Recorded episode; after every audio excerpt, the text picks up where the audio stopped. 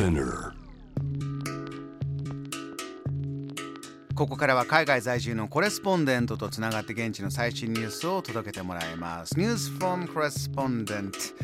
グローバーがお送りしております。J-Wave ジャムダプラネット今日はメキシコからです。メキシコのカルチャー情報を発信するライターで現地でアジア食堂を開いております。長屋美穂さんおはようございます。Buenos días. ブエノスディアスいつも早朝にお元気な声ありがとうございます。明けましておめでとうございます。明けましておめでとうございます。もう今年も長屋さんからたくさんメキシコのね驚くようなニュースから、えーいろいろ伺っていきたいんですがまずこのところのメキシコこんなことがあるんだよと日本にはなかなか届かない最新ニュース何でしょうか？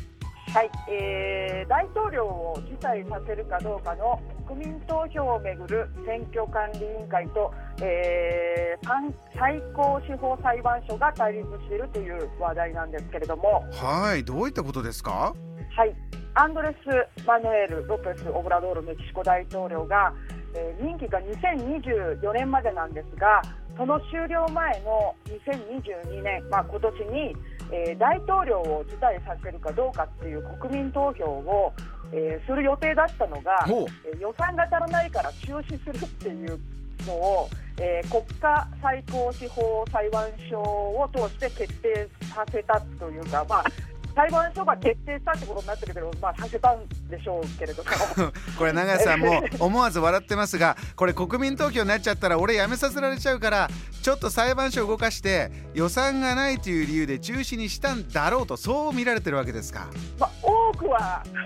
そう思われているんですがそんな不人気なんですね、人気があるといえばあるけどやっぱりちょっとあの最初にね、えー公約したこととだいぶずれてきちゃったんで支持率はちょっと下がってるんじゃないかなと思いますね。そうかあのもちろん支持してるし人はいるんだけれどもそういう批判の気持ちが強くなった人たちがこれは国民投票をして、えー世に問いたいんだとこれ国民投票でこういうことが決められるっていうシステムは以前からあったんですか？多分これオブラドール大統領自身が、あのー何でも国民投票で民意を汲み取って決断をするっていう方針にしたんですよね。だけどここに来て急に大統領を辞退させるかどうかっていう国民投票をキャンセルっていうのはちょっと矛盾しているんではっていう話にはなってるんですけれども。なるほどうんうんメキシコの選挙管理委員会、えー通称イネと言われているんですが、こちらでは、えーこれを受けて、えー予算内で収めるんで、どうしても国民投票を進めるべきだと反対を証明しているんですけれども、はいでやっぱちょっとイネと、えー大統領との関係がちょっと悪化しておりまして、うん。えーまあ、大統領できればイネを解体おしたいのかなみたいなことがちょっと伺えますね。これそういった関係をまあ注目していく中で動きはどうなんですか？それ膠着状態なんですか？何か動きはあったんですか？はい、それで、えーこのイネがですね、まあ、2021年の12月末に2022年に大統領を辞退させるかどうかの国民投票をやるべきかどうかという複雑な国民投票まで行いまして。これはこれはマトリョーシカスタイルですね、えーそういう国民投票をやるべきかどうかという国民投票を行ったという大変なことになりました、これどうなったんですか？まあ、まあ年末だったってこともあったんで、そんなにすごい集まったわけではないかもしれないんですけれども、その国民投票を行うように訴える票は1100万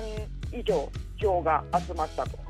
サインが集まったそうですね。これは長谷さんぜひまた続報をね、えー年が明けてどうなっていくのか、えー続報あればまた伺いたいお話ですそんななんかまあこれが年ね12月昨年12月末にこういった国民投票やるべきかどうか国民投票とかありながらの年越しですが長谷さんお暮らしになっててメキシコのお正月というと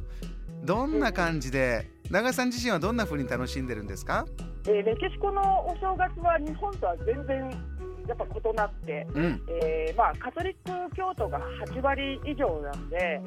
えークリスマスがやっぱりすごく大事なんですね。うん。で、あのクリスマスが最も大事でお正月は二の次みたいな感じがありまして、えこのクリスマス期間が異様に長くてですねキリストの両親であるマリアとホセが出産のために場所を見つけるための旅に出ていた期間であるクリスマス前の9日間毎年12月16日から24日 ,4 日までが、えーポサダとされて、ええーそこから1月6日の東方の三賢者の日、えーつまりイエスと3人の博士が出会った日を祝した高原節まで続くんでクリスマスツリーを飾るのも同じ期間とすごい長いんですけえれども長いですねそんなわけで年越しにもクリスマスツリーがまだ飾られていて、うんえークリスマスは家族と過ごすけれどもお正月は友達と過ごすという人が結構多いんですが。はいちょっとあの最終的な地区だと、まあ、私の夫の実家とかだと結構面白いことをお正月にもやっていまして、はいはいはい。これは多分日本とは全く違うと思うんで、えー言いたいのが12時を迎える教会の鐘が、まあ、除夜の鐘的なものが鳴る時にえ12回鳴るんですけれども、まあ、鐘が1回鳴るごとに1粒のぶどうを食べてその間に12個の願いを込めなきゃいけないんですよ。大変ですよ12個も願いを考える確かに。もう最後の方はどんな願いになってくるんですか？いやもうなんかとにかくもう私は無事に生きれますように無事に生きれますように。いいですね。であのあのメキシコでおかしいおかしいというか絶対これは他の国はやってないんじゃないかなっていうのが12時になったらそのまあブドウを食べた後にうんスーツケースや旅行カバンを持って家の周りをダッシュで回るんですよね。いいですねどそうするとどういうどういう意味があるんですか？それはなんかあの今年旅行に行けますようにみたいな。いい風習じゃないですか。それやったことあります？実際に。12時になったらよしカバン持って家の周りダッシュだっていうのは。そうなんですけど、2回やんなきゃ、あ2回やってて、それはええ。今まで、自分では絶対やらないんですよね、めんどくさいから。はい。だけどあの、夫の実家に行くときは、もう必ずやらなきゃいけないから、えもう疲れるんで、はい。あの最初2回ぐらいはやったんですけど、うん。もう最近は全く付き合ってないですね。え どれほどあちらの方が本気でダッシュしてるのかがよく伝わってくるお話でした。永井さんはい。早朝から、えーいいお話ありがとうございます今年も引き続き現地メキシコ最新ニュース楽しみにしてますありがとうございましたありがとうございます。この時間はメキシコのコレスポンデント長谷美穂さんにお話伺いました Jam, the planet.